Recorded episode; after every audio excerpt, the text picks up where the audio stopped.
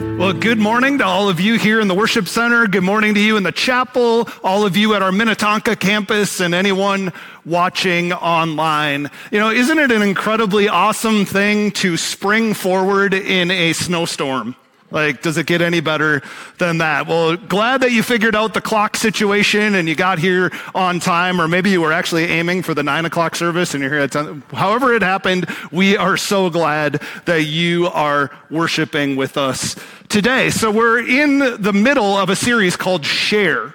And what we're talking about in this series is that from the very beginning, God's preferred way of changing the world and changing people's lives is through blessing.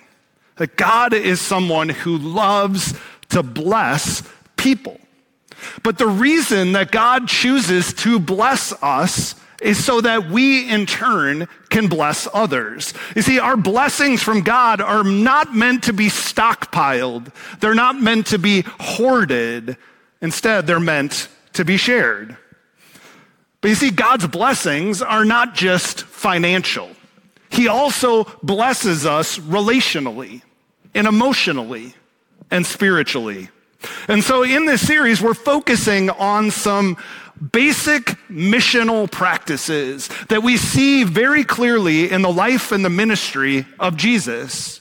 And these are missional practices that every single one of us can also put to use in our lives. Every one of these practices is something that every single person here can do. And so these missional practices very conveniently form the acronym BLESS.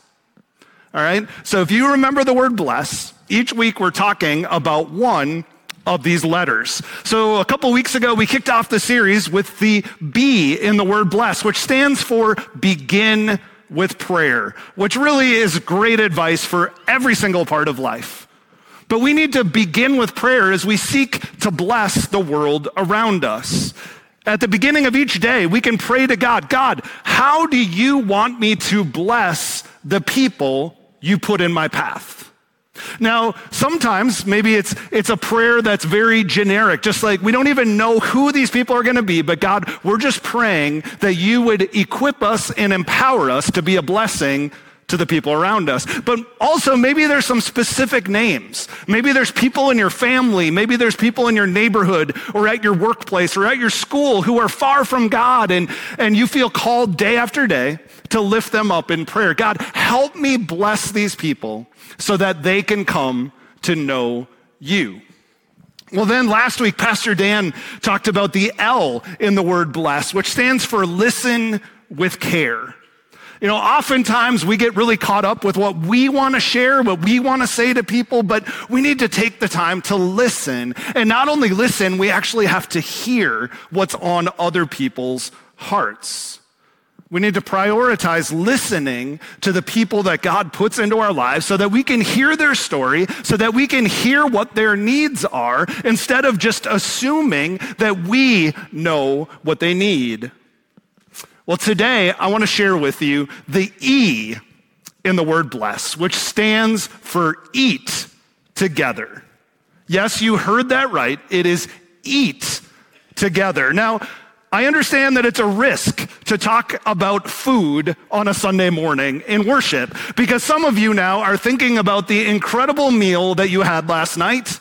Or maybe more likely, some of you are thinking mentally through the menu of the restaurant you're going to after the service and you're thinking about what you're going to have for brunch. So I'm going to ask you to try to set those thoughts aside and for a few minutes to focus in on what God has to say in His Word about eating together. Because you may or may not know, Jesus chose eating to be one of His most important and effective ways to bless people and to change people's lives.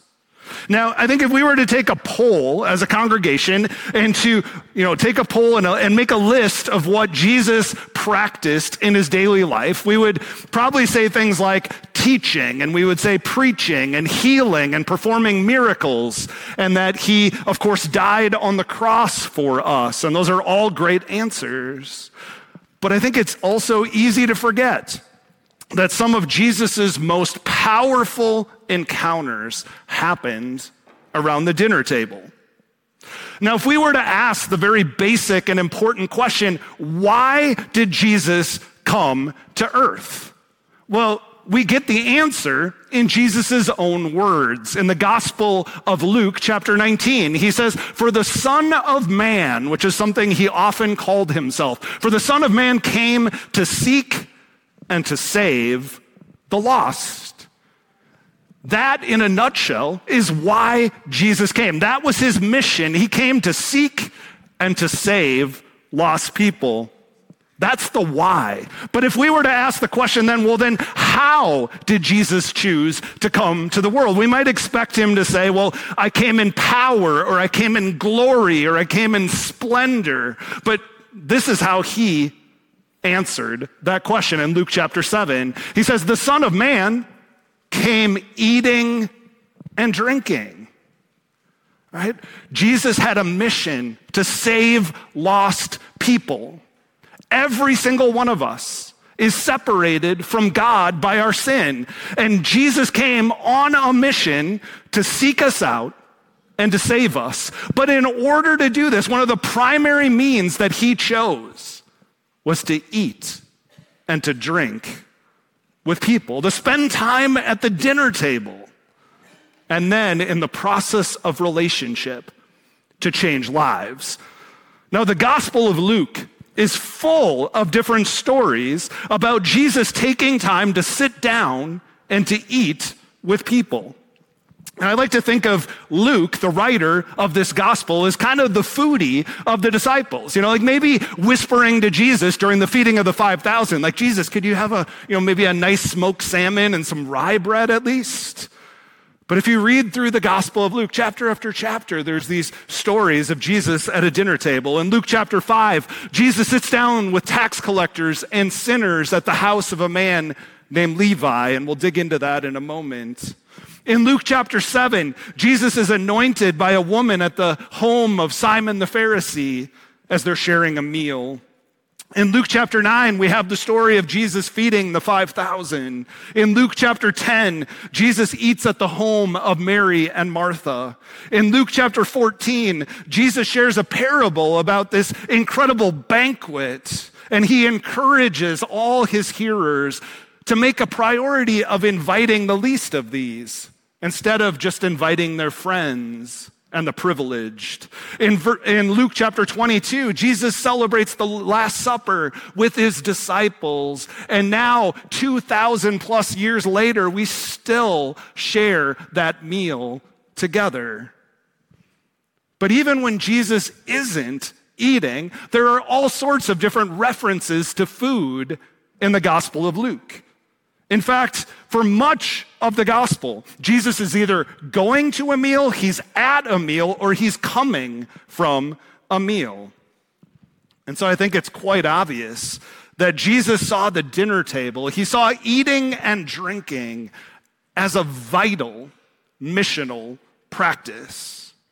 But it's not the food and drink itself that are the most important. No, it's, it's what he did, it's what he said at the meal. Look at Luke 7:34 again in the second half of it. So he starts out, the son of man came eating and drinking, and you say, here is a glutton and a drunkard, a friend of tax collectors and sinners. As people watched the trajectory of Jesus' ministry, as they saw his priorities, as they saw him sitting down at the dinner table, their conclusion was look at this kind of guy. Now, what would cause them to come to this conclusion, to be so insulting and judgmental? Well, it's because while Jesus was eating with others, he showed radical grace to a radical guest list. See, as people watched his life, as they watched his priorities, they saw that Jesus showed radical grace to a radical guest list. You see, his meals became a live action example of his amazing grace towards sinners and outcasts and the least likely. Meals for Jesus represented something greater. They were a beautiful portrait of his grace and his love. Now, in ancient Israel, the dinner table was a deeply spiritual and relational place. It's where faith and spirituality were handed down to children. There was teaching that took place often in regard to their faith. It was also a place where fellowship was built and it was sustained. Meals were never quick like they often are for us today. They would never have a meal on the go like we often do. No, it was a long, intentional time spent together. But not only that, eating with someone established a covenant relationship of friendship. And it also symbolized and signified approval and acceptance. So you would never want to enter into something as important and as serious as a covenant friendship with a sketchy person, with someone who didn't have a good reputation. It just would never happen. There's actually a story that was handed down century after century about two warriors who were at each other in hand to hand combat. They were fighting to the death, and somehow in the process of the fight, they discovered that their fathers had shared a meal together. And when they discovered this, they immediately stopped fighting. It was that symbolic and important to share a meal together. Now, the issue of eating with sinners was especially sensitive within Judaism because many of them believed that eating with such people conveyed an acceptance of that person's sin. It was like you were endorsing their sin. But you know, if you think about it, we have some of the same attitudes still today. We wonder, you know, what would people think if I invited that person or those people over to my house? People are going to think that I approve of their behavior or their politics or their beliefs if I sit down with them. You know, way too often we live in a bubble that's carefully curated with people that we're comfortable with. But while people of Jesus' time thought eating with questionable folks would convey an acceptance of sin, Jesus turned that attitude and that belief upside down. You see, Jesus per- pursued relationships first. And then it was through the course of building a relationship that he pointed them back to God. He didn't expect them to follow the rules first. No, the relationship is what came first. Jesus was never concerned about guilt by association, which is really, really, really good news for us if we're honest about our condition. Jesus was never concerned about guilt by association. So, again, through sharing meals, it played a vital vital role in Jesus' mission and ministry. And he wants us to do the same as we seek to follow him. He wants us to open ourselves up to demonstrating radical grace to the people around us. He wants us to open our homes and to open our hearts to the lost and the hurting and the outcast and the forgotten. You see, he wants us too to show radical grace to a radical guest list. You know, and what we see again and again in Jesus' ministry is that grace has the power to turn people's worlds upside down. Grace lifts up people who are hopeless and left out and outcast. But on the other hand, grace also affects the religious and the righteous making them come face to face with the true condition of their lives. And it brings them down to reality. Grace has the ability to transform every life. Now, we see this all happen very clearly in a particular meal that Jesus shares in Luke chapter 5, starting with verse 27. So if you have your Bible with you, I would invite you, encourage you to turn to Luke chapter 5, starting with verse 27. And this is what it says. After this, Jesus went out and saw a tax collector by the name of Levi sitting at his tax booth. Follow me, Jesus said to him. And Levi got up, left everything, and followed him. Then Levi held a great banquet for Jesus at his house, and a large crowd of tax collectors and others were eating with them. But the Pharisees and the teachers of the law who belonged to their sect complained to his disciples, Why do you eat and drink with tax collectors and sinners? Jesus answered them, It is not the healthy who need a doctor, but the sick. I have not come to call the righteous, but sinners to repentance. So Jesus is walking along and he encounters a man named Levi, who we also know today as Matthew. He's sitting in his office, which is like a little tax booth or cubicle along the road. And Jesus walks right up to Levi and says, Follow me. Pretty direct. And lo and behold, Levi does just that. He agrees to follow Jesus on the spot. Now, as we've talked about before, Many times, tax collectors were seen as the biggest crooks and the biggest traitors around. You know how people like to tell jokes about lawyers today? All of the jokes at this time in history were about tax collectors. They were employed by the Roman Empire, and the deal was they would collect Rome's taxes and they could put any fee any additional fee on top of the tax and keep it for themselves. So you can imagine everybody despised the tax collectors. But we see in this moment that Jesus had no problem at all calling one of the most despised and hated people around to become his disciple. And after Levi said yes to Jesus' invitation to follow him, to become his disciple, notice what happened next.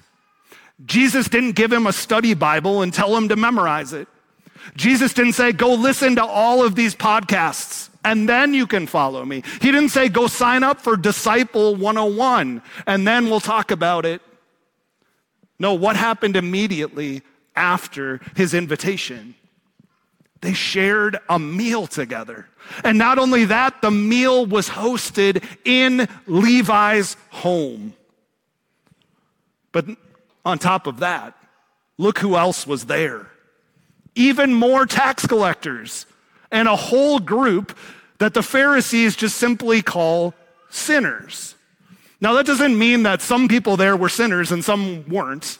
No, we know every one of us is a sinner. But the term sinner in Jesus' day was a catch all phrase for anyone who was not practicing, uh, was a non religious person, or was involved in a scandalous type of behavior. So again, here's Jesus sitting down at a table with the most despised and hated and looked down upon people. And this is what outraged the religious leaders. Remember, who you ate with was a statement about who you loved, who you cared for, and who you believed was worthy and so Jesus was communicating this by just sitting down with this crowd of people. And the Pharisees, again, are outraged. They're whispering to each other. And mid bite of taco, Jesus says, It's not the healthy who need a doctor, but the sick. Now, Jesus in this statement is not saying that the Pharisees are healthy. No, what he's saying is that every single person on earth is on equal ground. Every single one of us is in desperate need of a doctor, of a savior. He came to seek and to save sinners like you and like me, like the Pharisees and the tax collectors. All of us are on equal footing. Every one of us has a problem, and we need a Savior to bring us forgiveness and redemption and hope. So, all of us who choose to follow Jesus are called to live out the mission that Jesus has given us to bless the entire world. And a vitally important part of that mission is building relationships with the people we live near, the people we work with, the people we go to class with. Relationships that go far beyond small talk and shallow interaction, and instead, where we sit down and we build deep, enduring relationships with the people God puts in our path. I love this quote that comes from a book called Right Here, Right Now by Alan Hirsch and Lance Ford.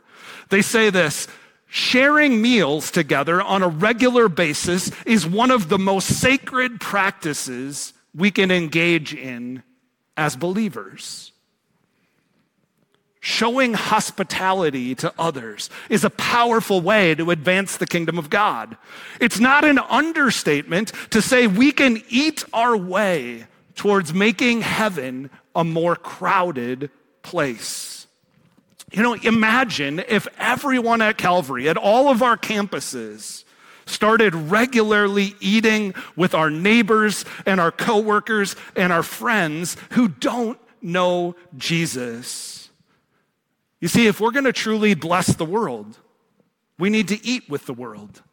Eating together with other people is absolutely essential to blessing the world. Now, I know what you might be thinking right now. You know, it sounds well and good. I can see it in these stories about Jesus, but it's just not that easy. I mean, I'd love to host epic dinner parties multiple nights a week, but it's just not in the cards. Probably one of the biggest objections for many of us is I just don't have time. I mean, many of us can barely find the time to have regular meals with our immediate family, right? We're running kids from school to lessons to practices, and it often means we're eating on the go or we're even eating in the car.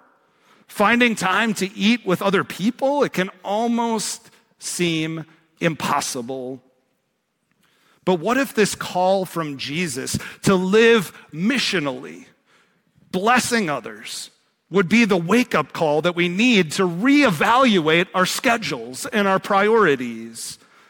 Because if we don't, we're going to miss out on the ways that God wants to bless people through us.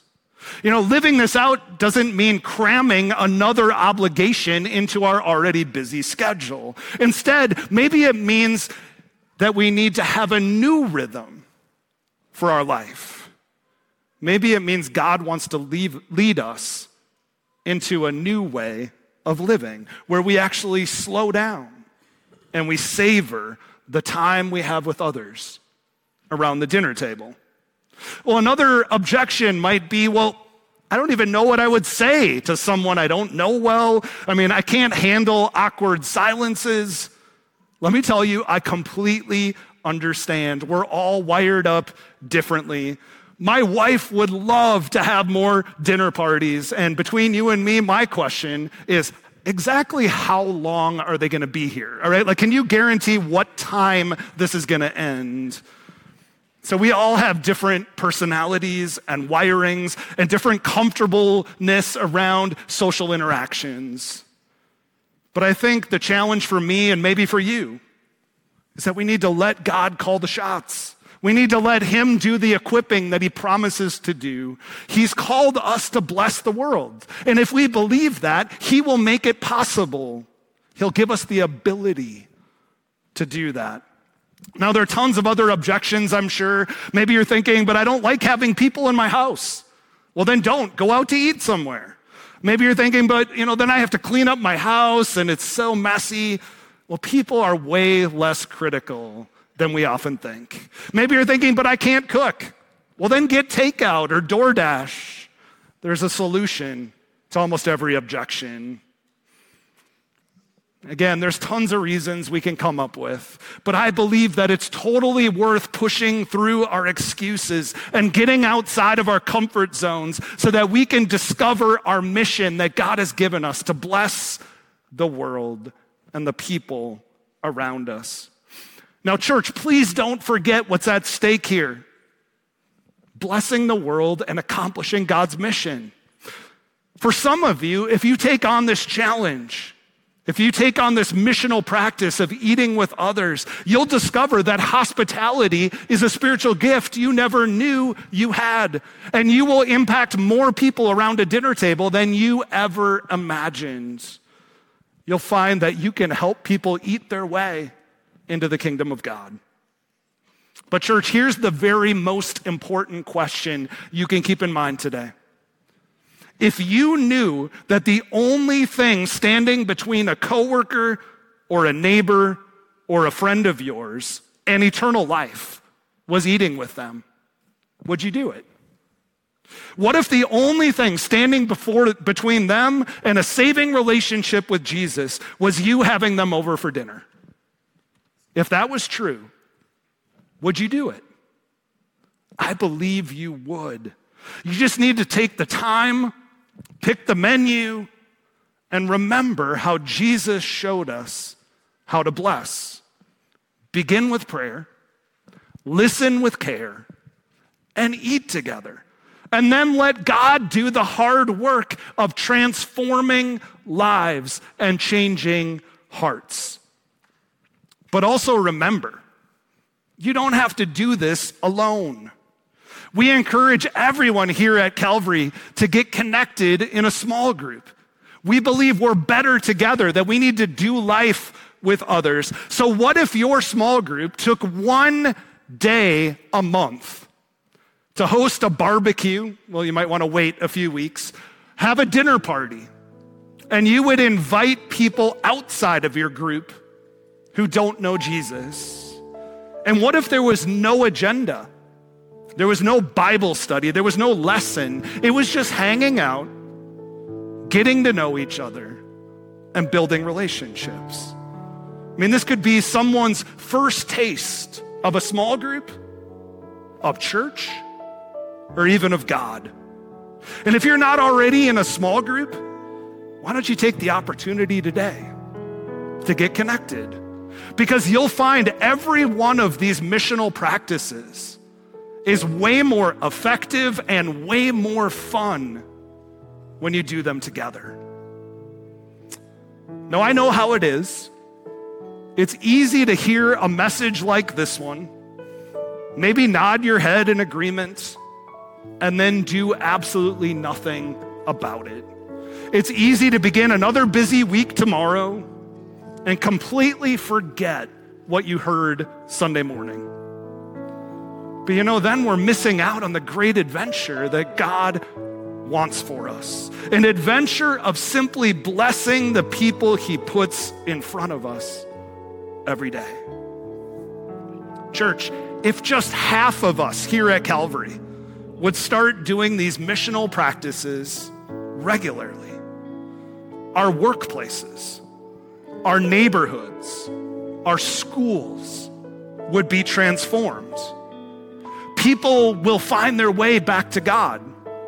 People will experience forgiveness and restoration and new life through Christ. You know, simply sharing a meal communicates a lot. It shows people are worth time, investment, and energy. It shows a depth of love and care. Who in your life in your sphere of influence needs those things?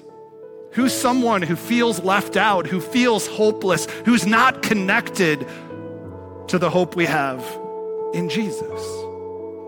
You see, our tendency is to curate the guest list. We have our close friends, we have the people we love to be around. But what if we were more like Jesus? What if we were willing to show radical grace to a radical guest list.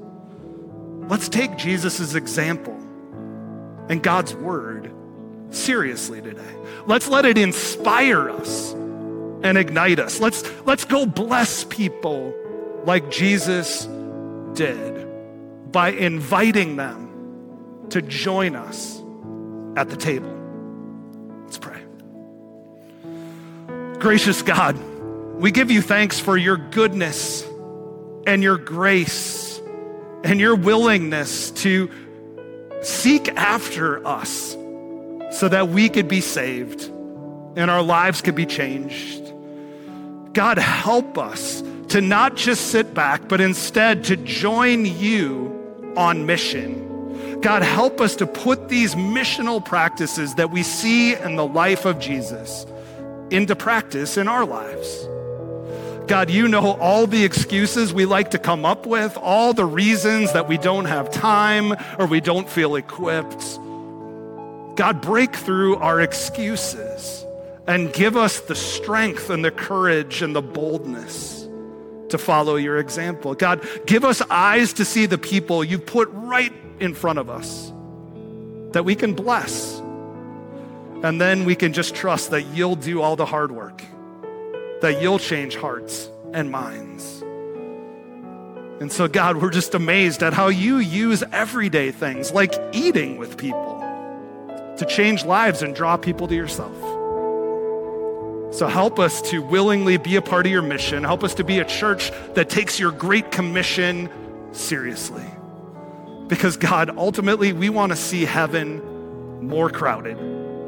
And so use us. We pray this in the powerful name of Jesus. And let's all say together, Amen.